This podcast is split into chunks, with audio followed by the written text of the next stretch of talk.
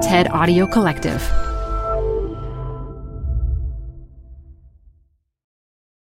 Hi, I'm Debbie Millman.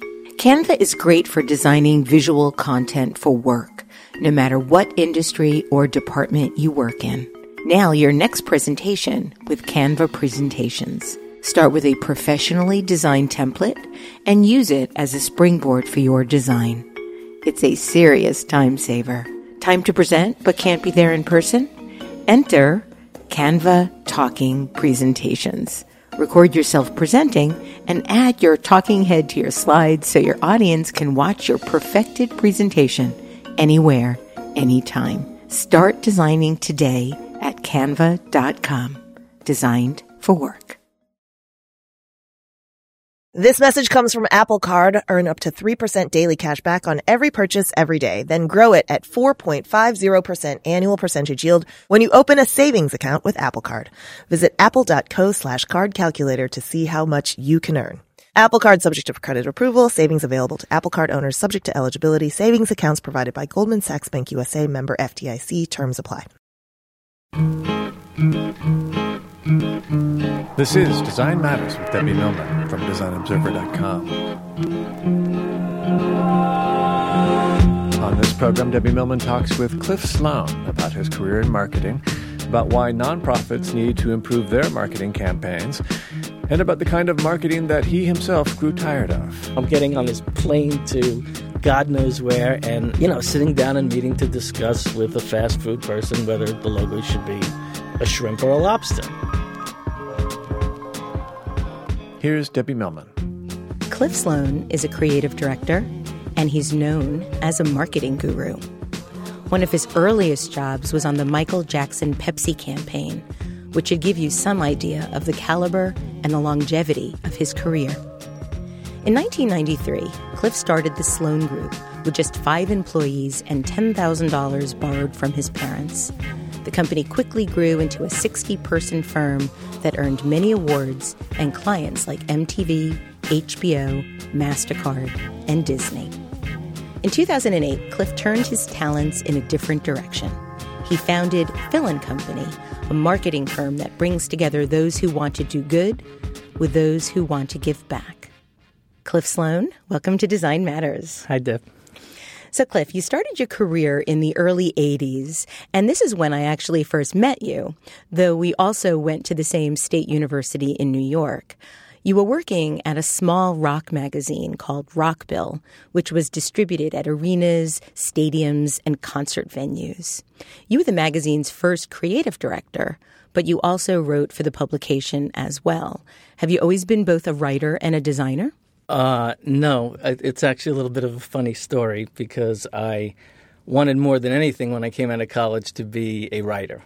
I worked at the school newspaper, particularly writing for music, uh, the music aspect of it, and more than anything, I think I wanted to write for Rolling Stone. That would have been my my my dream coming out of college. But the job market being what it was, I was scrounging around New York City trying to find a job, and the first job that I could get was as a production person at Fairchild Publications, which was kind of embarrassing for me at the time because the publications that I was working on were like supermarket news and electronics retailing and stuff like that. You know, my friends would say, "Well, what are you working on?" I'd be like, "Oh, supermarket news," you know. and um, but, but all noble magazines. yes, and and and um, what I was doing was working in the production department there and writing freelance for this music magazine, among others. And um, they really wanted me to come to Rockbill. And so I learned my production, and I was writing at the time, and I befriended the creative director of W, who was a woman named Mare Early, who was this very sort of hardcore, downtowny, uh, punky looking type woman and she, out of the goodness of her heart, I swear, uh, took me under her wing because I had asked a couple of creative directors at, at Fairchild.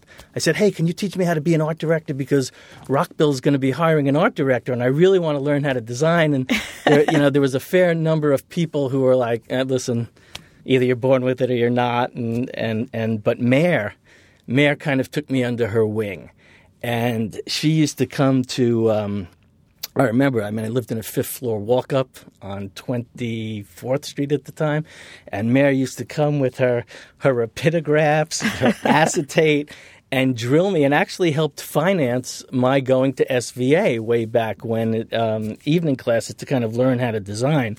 And then the editor of the music magazine, I guess I could tell this story right now. Absolutely. Now, he, said, hey, you know, I'll, I'll pad your writing checks a little bit if you use the money to go to, to school to learn how to be a designer, and you can come over here as as our lead designer. Patronage personified. Yeah. so uh, between Mare and SVA, way back when, I became a reasonably talented designer, and I went over. So when I arrived at Rockbill, I was somewhat of a triple threat because I knew production, and I could write, and I could design. So for them, it was, uh, I think I turned out to be um, sort of like a Swiss Army knife in their publishing empire. But I had a ball. I was in LA spending time with, you know, Rick James and, and the, the cast of Spinal Tap. And they sent me to Jamaica and I was hanging out with Sly and Robbie and Black Uhuru and London. And so I was kind of, at that time, at the arrival of Rockbill, I was kind of living the dream because I was writing, I was meeting all these bands, I was designing, I was producing. It was a lot of fun. Now, even then, as as I guess a, a baby designer or a designer in training, you I remember that you were doing work that was pretty risky. I remember you did a layout that was all white no type, with a teeny tiny image of a major rock star, though I, I now don't remember who that was. And, you know, at that time, having a, a rock star the size of a postage stamp in a huge magazine spread was unthinkable. And yet you were doing these really wonderful things. Where did that confidence come from?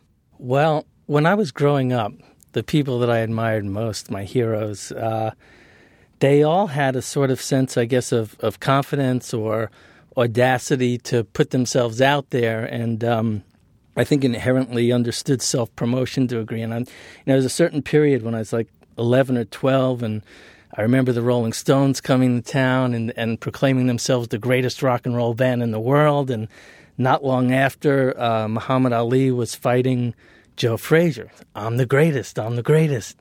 And I remember Joe Namath guaranteeing a Super Bowl win. And, you know, he was always out partying all night and waking up and winning football games in the morning. So I think the way my 12 year old brain probably processed it was it made a lot of sense to put yourself out there as long as you could back it up. And so I never really came to the world or viewed the world as you know, I never wanted to just come and, and quietly go about my business. I always thought it was better, for better or worse, to put yourself out there and get noticed. And so that's just the way I, I proceeded. And I guess I'd rather go down swinging than just go quietly. Rockbill was owned by Rave Communications, and the founders were also pioneers in creating platforms for brands to sponsor musical acts. They, in fact, created the first deals between Pepsi and Michael Jackson. And I remember at the time that there was a very real sense that if an artist was sponsored by a brand, it meant that they'd sold out. Um, now, not only is it completely acceptable, it's a sign that an artist has actually made it. And I was at a Lady Gaga concert recently, and she talked about her Verizon phone on the stage during the show. And so, did you see this coming? Did you have any idea that 30 years later, everybody would be sponsored and sponsorship would just be part of the way that rock and roll works now? Um, well, we knew. But conversely, you know, about bands selling out. On the other hand, you had brands. And I mean, I remember being in conversations where you could only get an alcohol or a tobacco company because nobody would want to be associated with, you know, the likes of a Mick Jagger or a Keith. Oh, Richards. I know. Remember yeah. when Revlon turned Madonna down? Yeah. She went to them Yeah. and wanted to have them Yeah. sponsor her. So, you know, times have changed, uh, you know, and now that I understand it all from both sides, I think it's right for some bands and, and not right for others. I mean, I don't know. Does anyone sponsor Marilyn Manson? I don't know. It's a good question. We'll have to look into it. But I read that artists can't even even go on tour anymore without a sponsor because they need that money to make money. Indeed. And- indeed. and- well, the, we all know the whole financial model has kind of dropped out of the music business, but yeah, I think it's important. I read a, a, really marvelous article you wrote about musical artists and branding, and I'd like to read a short excerpt from it. You say, The biggest stars are, almost without exception, great marketers. They are performers who embrace the notion that building and maintaining an emotional bond with their audience is critical to their success and building a unique emotional bridge to your audience is the essence of understanding what it means to be a living brand. It's not a small amount of work. And I'm wondering if you can elaborate on what it means to be a living brand. To live it, to portray it, um, some of the ones that come to mind, I mean, some of my faves I always mention, but the Rolling Stones, I mean, that that lick, that that tongue logo, has become as emblematic as almost any Fortune 500 logo I can think of. And, and absolutely. And, um, and, and I would say that at the time, the same could have been said about the Grateful Dead logo. That these became emblematic of not only the bands, but and not only a lifestyle, but an attitude. Yeah, and, and like Apple today, right? I mean, a good brand becomes sort of a badge. It stands for something. And so whether it was the Rolling Stones and their their lifestyle and their approach to the world and their music came to be emblematic of, of certain things, and so people had pride in walking around with it on their shirts, on their jackets, whatever. The Grateful Dead did the same thing. And so, you know, it kind of becomes – a badge, an extension of who you are, like like a piece of clothing. It's a statement about what you believe in, and um, so sometimes it's music, and um, sometimes it's gadgetry, and sometimes it's clothing. But I think uh, ultimately it comes down to a statement of of who you are, and we all know that a kid walking down the street with a Taylor Swift T-shirt probably doesn't live the same lifestyle as a kid walking down the street with a Marilyn Manson t-shirt.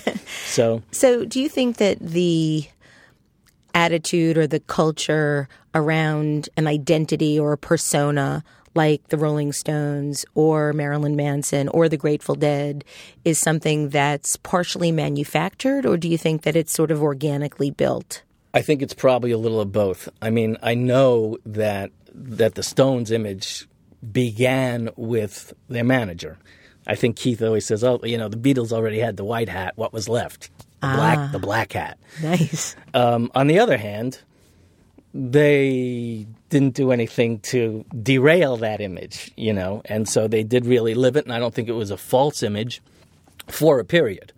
I mean, I don't think they live like that anymore, but their image transcends time and has just become again emblematic. Do you think they have a brand manager? I don't know. I don't know, but I'll volunteer if the job is open.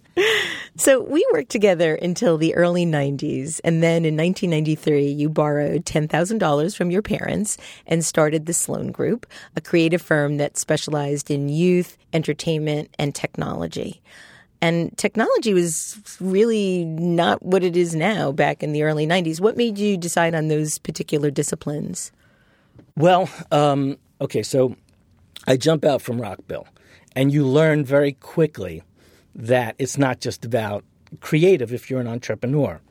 There we were, and, and we would sit around the table at night and say, wait a second, we're working for Gillette, we're working for Pepsi, we're working for MCI no one knows who we are. What's wrong with this picture? It was interesting because I, listen, I never wanted to be a starving artist. So suddenly I had to sell. I had to strategize if I wanted to win the bigger accounts. I had to present. It wasn't feasible for me to be the lone creative gun anymore. And so the next step up was how do I build a culture how is my agency going to be, excuse me, the shit that every creative wants to come and work at? And so there was a period at the Sloan Group where we we weren't uh, purebreds, but there was a, a lot of horsepower, a lot of creative horsepower under that roof. And so I became more fascinated with building a culture, building a reputation, having an agency that would attract creative talent and become thought about so that if someone was going to call in a creative agency for an assignment, we would be considered within the top, whatever, five, ten if we were lucky.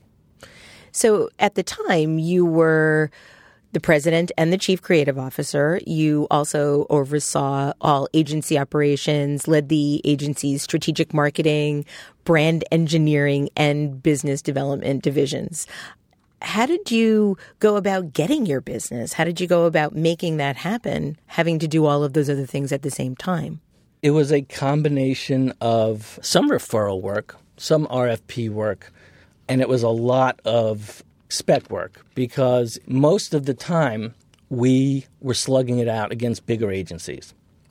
And we didn't have the luxury of going in there and saying, you know, we and, and you know what, we were we were cocky confident that if we could just get our at bat and get our creative on the table that you know we had a pretty good chance.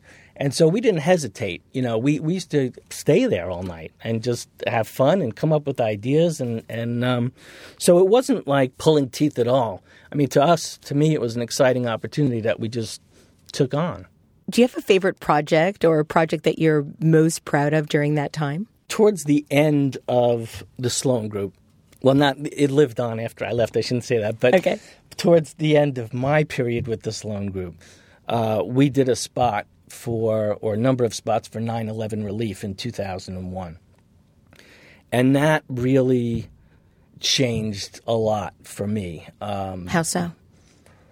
Well, I had been marketing, you know, a lot of things ESPN, Disney, this, that. But then I went on the front lines and I was talking to first responders and kids who had been affected and clergy and the stories that came out of there I mean, it was no comparison to me in terms of the emotion and the power. It really kind of lit my fire, my initial fire for the cause marketing type of stuff. And everything else seemed to pale. So you just mentioned the at the end of the Sloan Group, and for you, it was about selling the agency. So there you are, about six, seven years into this trajectory, you started the company with a loan from your parents for $10,000. You started with just a, a, few people. Now you have 50, 60, 70 people. You're billing $50 million and you, saw, you decide to sell your company to the Interpublic group of companies. So, have a very important and very big question that I've been dying to ask you. Did you pay your parents back? you know, my dad insisted not only did I pay him back, but I paid him back with interest. Good for you. Yeah. Long before I sold the agency, by the way. um, but, you know, I just want to go back to another point that we were talking about with um, spec work and creative work and the power of it. And, and the agency that eventually bought me, the owner said, you know, you know, when I was talking to him, like, why'd you buy him? Said they beat us one too many times. Wow. And so, and that that I know in, in specifically was on some HBO business. It's interesting for all you young creatives out there. I mean, you know, if you've got the energy and you've got the passion, and you're at a stage in your life where, I mean, money's always important, but I mean, if you're if you're spewing good creative all the time, just put it out there because it will catch people's eyes and and you'd be amazed where it can take you. So I, I didn't know if I was going to go down this path in our conversation when you brought it up the first time, but since you've brought it up again, um, I have a pretty anti spec stance. Yeah. and I, I, think it's probably been fairly well documented online. So I guess I, I need to ask you if you still feel that in, in, this day and age that we're living in with the 99 ideas online and all of the um, contests and the sort of grand solicitation of crowdsourcing ideas from anyone and everyone if if you see that as the same type of spec work that you were doing back then maybe in some cases and I don't really do spec work anymore. But See, that's the and and so why is that? I mean, I, I often say to to young people and to students now that ask me about spec work that I don't think spec work is about free work. Anymore. I think what spec work is is an abuse of power. Somebody has it and they try to get as many people as they can to come up with ideas for them and then they'll pick one of the thousand that come come in. Whereas I think at the time in the agency model, two, three, maybe four agencies are vying for the work. It's sort of a closed system. And there's an agreement in, especially in the agency world, where you're, you're pitching for this work, but you're going to get multi-million dollar campaign in return if you are the winner. Yeah. And so I think there's a fundamental difference between that mutual agreement, knowing what the rules are going into it. You have a one in, you know, four chance in getting the business as opposed to let's open it up to the entire universe and have 3000 ideas to choose from and and then you're left sort of spinning your wheels not even knowing why you might not get the business Yeah, well, I, I agree, and and and back when I was doing it, it was that kind of closed system. I was just trying to outgun a bigger, badder, more established entity. Um, but let's let's go back to your trajectory. After 12 years in business, um, you were named the marketing youth marketing guru by Advertising Age. You sell your company, you pay your parents back, but you don't retire. You stayed with Interpublic for quite a long time, and you had a, a new role in the company, but ultimately decided that it was time to leave. You then went back to school Yeah. and studied philanthropy at Columbia University. What made you decide to do that? Why not just donate money? Why study philanthropy? I wanted to step back and get away from agency life for a while. Some of the things that drove it are kind of comical, some of the stuff that goes down in the agency world, but especially after doing the 9 11 thing, I, I, uh, the agency will go nameless, but I'm like in a scene out of Mad Men on the 40th floor, and they're talking about big strategy, and the head of the agency is like, I've got it. You know, the Condiment Hall of Fame. Can you believe there's no ketchup, mustard? And I'm like, you know what? I can't do this for like like I'm out. You know. Is your Jerry Maguire moment? yeah. Well, uh, there were a few of them. You know, and I, and I had others once. Um, again, go nameless, but I mean, I remember flying on in a snowstorm on December 22nd. You know, my my little son's like, you know, Daddy, will you watch a football game with me? And I'm like, no, I'm getting on this plane to God knows where, and and you know, sitting down and meeting to discuss with a fast food person whether the logo should be a shrimp or a lobster. and I was like, you know, this is wearing. You know, there's got to be. And so if I grew the agency, and I got to a certain point, and and I was like, you know what? What's the point of having grown it and sold it if if I didn't buy myself the freedom to have have some other options? So I stepped back from agency life. And it was tough, you know, to go from running an agency, and and, and at that time, the culture was very much about, you know, I was on a plane every other day, and I had two cell phones, and you know, it was that kind of era, and like, you know, the busier you were, and it's, you know, Yeah, busy as badge value. Exactly, exactly. So you know, God forbid I should walk down the the block without a phone attached to my ear. You know. So anyway, you go from that, and then all of a sudden, when the phones stop, it's like whew, the silence is pretty pretty heavy. You know, and I actually. Um, I don't even think you know this, but you know, I started a, a food brand Hot sauce. hot sauce, Whitney's hot sauce. Yes. So, uh, so my wife makes this killer guacamole and hot sauce and stuff, and I said, you know what? I'm just going to start marketing this stuff. You know, I mean, I'm, I'm, I'm a marketing guy, right? So I'm running around to all these stores with samples and brochures and the brand that we had worked up. And lo and behold, it starts taking off a little bit. And then it's like really like there I am, like I'm in a little kitchen out in Long Island, cutting up avocados all day, delivering stuff in a food truck, and it just got crazy. I was giving tasting at Macy's and whatnot, but you know I went again from being the head of an agency, and then I was the delivery guy, and I had people say to me, you know, you go in the back, you're you're a, you're an N word now, you know, and I was like, wow. I was I was trying to do this fun little artisan, you know, cook thing and and but it was really an interesting study in the way people get treated based on people's perceptions, you know. Right. Um Delivery boy versus CEO. yeah. Yeah. And isn't that- getting it- screamed at on Yeah. the phone and uh, like and and it was really uh quite interesting. Anyway, so I I eventually went back to the marketing thing because someone said to me, "Hey, you know, you should check out the whole. You, you like the nonprofit stuff, you like the 9/11 stuff. Why don't you check out this fundraising thing? I think it was at NYU at the time, and they said, you know, it's all about building relationships, about building strategies, getting people to donate money, and so I, I, I started getting into it, and I started doing work for the USTA for their community development aspect. What is the USTA? United States Tennis Association. Oh. You jock. and and and um, and then I started working for Komen Breast Cancer Foundation, doing some some walk creative.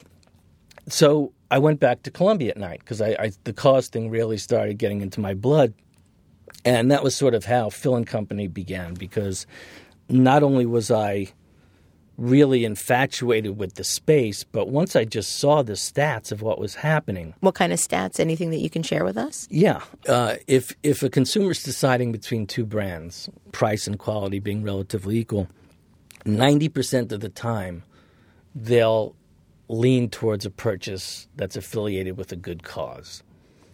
So think of it, close to nine. I mean, that's huge. Do you think that that's dramatically different from, say, 30 years ago? I do. I, I- think that um, certain generations, like the millennials, for instance, very, very uh, attracted to cause-related brands, and so Why do you think that is, Cliff? I mean, because people talk about that as sort of one of the mainstays of what the millennials stand for and look for. What do you think that is? I think that they probably came up at a time of a lot of corporate mistrust from pollution things to government things. And so I think having doing good or or contributing to a change in society is something that was appealing. And um, so I think it's just a product of their times. So, Phil and Company is named after philanthropy and company, not because you have a partner named Phil. No, but I do have a partner named Gary, who I should mention. Gary Zarr. Gary you started the company together in 2008. What made you decide to go back into the agency world? I missed it. So, you're a serial entrepreneur? Yeah, yeah. I, you know, I, I had a, I had an idea because I saw I saw a lot of things. I saw companies that weren't necessarily leveraging the good that they did, even though it was so important to consumers. I saw a lot of not for profits that that were not on top of things from a marketing point of view, and I saw a consumer base that was hungry for this type of of, work. Uh, you know, the idea was just burning in my head. You know, an agency that sat at the intersection of those three could really do some great things. And then I met Gary. Gary was like, he was the head of marketing for the NBA. That's the National Basketball Association. Oh, Glo- globally, you know, and, Yeah. and and before that, he had run the American Museum of Natural History, you know, very powerful not for profit. So I was thrilled when he stuck his hand out and shook my hand and said, "Okay, I'm in," and we started to build it. So, is your approach to working or your process different now when working for companies that are trying to do good versus companies that aren't putting a focus on being good or doing good? It's different because the not-for-profits are they're different animals. They're more value-based organizations. As What does that mean? That means the people that are working there aren't necessarily working there to make as much money as they can. Okay. They're there because they believe. Like, I'm going to cite one example: the YWCA. You know, you asked me like like favorite client stories. One of the things I had to do was travel to about ten YWCA's and meet with these women. Wow. I mean, you talk about storytelling. I mean, whatever brand stuff you can make up n- pales uh, from these women that were like living in cars to s- women who were sex slaves telling me stories about a gun in their in you know and yet they persevered the YWCA has 20 million women members around the world i mean that's a lot of power for especially from a marketing point of view Absolutely. and so the trick is how do you harness that power, right? And how do you have a not for profit brand that has enough smarts, right? Because a for profit brand doesn't want to compromise their brand. And so, you know, implementation becomes something that you, you have to look at carefully. But I think that in, in today's environment, a not for profit brand that realizes their place, that realizes their following, that understands their marketability, that understands what it means to have affinity and work well with a corporate partner, that's a huge advantage because not for profits, I mean, one of the core things they always want to try and do, as you know, is raise money. When you have a corporate partner or a media partner, like one of, one of the companies we work with is Cablevision, they support a uh, pancreatic cancer foundation called the Lustgarten Foundation. Cablevision reaches like 10 million people a day. Now, Lustgarten is smart. They're a good marketing partner. And but but the power that that wields for not for profit in terms of what it means to how many people are going to come out to their walks, how much money they can raise, it's massive. It's a wonderful place to be, you know. I think from a marketing point of view, it's a very exciting place to be if if you can take a not for profit that is really doing good and you can help them pull it together with a brand that's going to catapult, you know, not only the brand's reputation and loyalty and, and drive some purchase along the way, but you can really, really elevate that not for profit in a way that would take them so much longer to do on their own. And and so that's why I happen to think it's you know it's a very very exciting time to be in this space.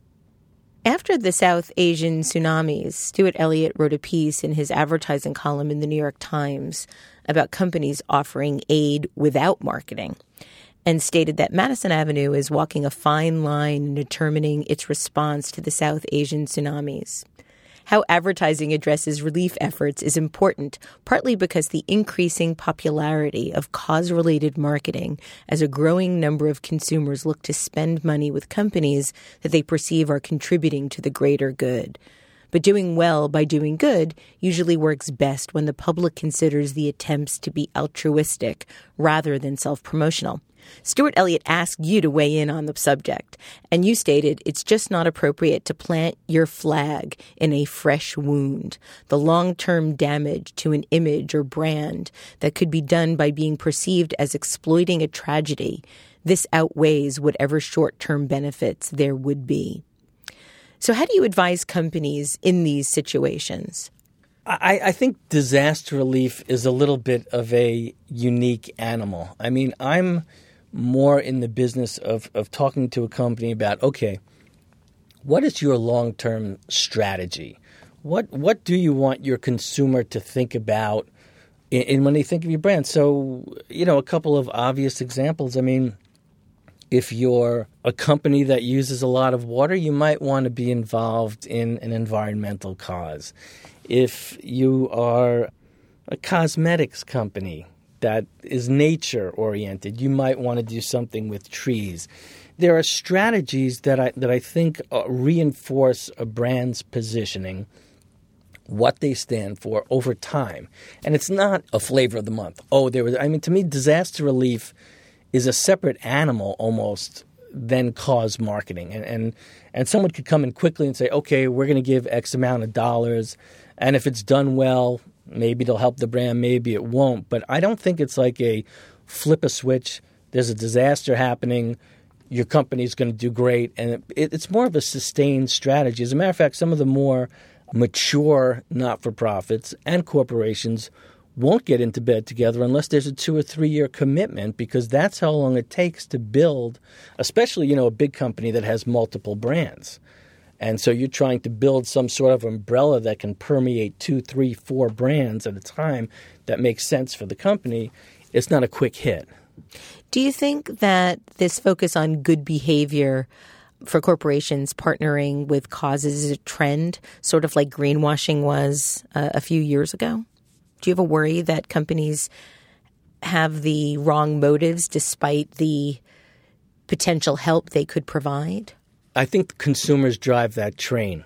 And I think the day that it stops becoming important to consumers is the day that companies are going to turn around and say, okay, we'll, we'll put our resources against the things that are you know that are going to help us build our brand with consumers you know it's a misnomer to think that cause marketing is all about altruism I mean, in its purest definition, cause marketing is advancing the marketing goals of both the company and the cause. The intention isn't, oh, we're in it just to be nice people and not sell product or not build our visibility. It is. And that's cool. I you know, I don't think, I don't believe, I don't subscribe to this notion that you can't make money doing good.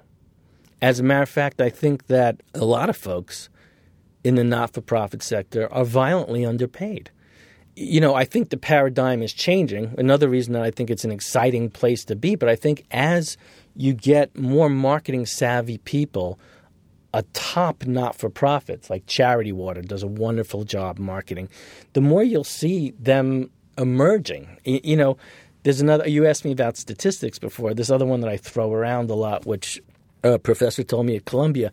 So there are as many not for profits out there looking for support from consumers as there are restaurants in New York City. Wow. Okay. That's a stat. Yeah. So they are brands. They do have to differentiate themselves. They do need to be in the consideration set, right? And somewhere out there, there's probably a not for profit that's a little garage band that's trying to slug it out against the American Cancer Society or something like that. And they can do great things with the right campaign. But I do think you're going to see in the not for profit sector the not for profits get a lot more marketing savvy over time because as it becomes apparent, the competition is so hot, this dynamic I think is going to change. Last year, you announced Phil Factor, which is your first annual contest to select an innovative philanthropy to receive a pro bono marketing strategy and campaign.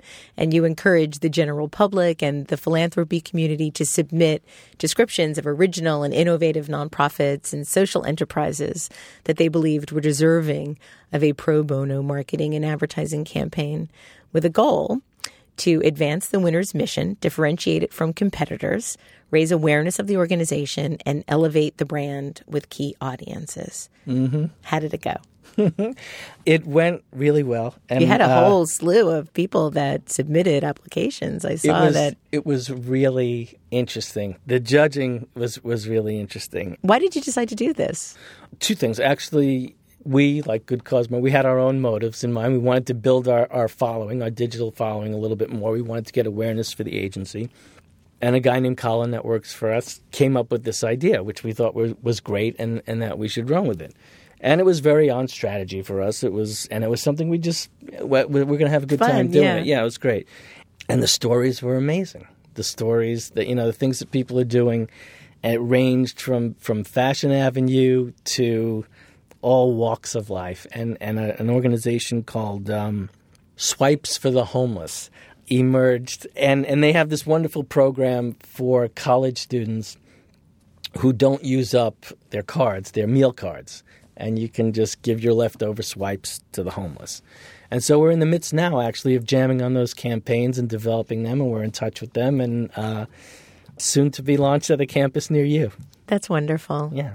Congratulations. Thanks so much. One of my favorite quotes that I discovered in doing my research for this show was your statement Nothing is stronger than the power of ideas, creativity, and entrepreneurship.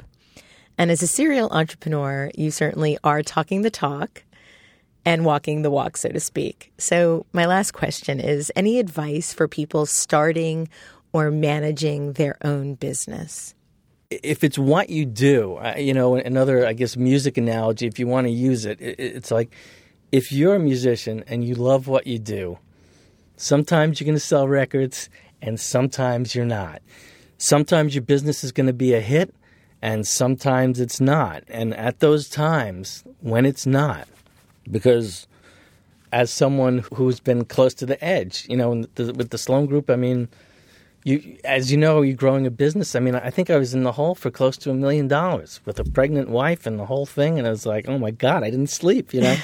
uh, but but you have to, you got to believe, you got to believe, and if it's what you do and it's where your passions lie, then just keep doing it. And I will also say this: my experience has been, if I had a dime for every time someone told me what I couldn't do and, and, even family members. Oh, you're never going to do this. Oh, how could you start an agency? There's so many. There's it's just it, the world is full of naysayers. So just blow them away.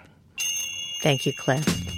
To learn more about Phil and Company and to watch a short video of Cliff talking about the importance of creativity in marketing, visit philandcompany.com. I'd like to thank you for listening. And remember, we can talk about making a difference, we could make a difference, or we can do both. I'm Debbie Millman, and I look forward to talking with you again soon. Design Matters with Debbie Millman is recorded at the Masters in Branding Studio at the School of Visual Arts in New York City. It is produced by Curtis Fox Productions. The show is published exclusively by DesignObserver.com. You can subscribe to this free podcast in the iTunes Store.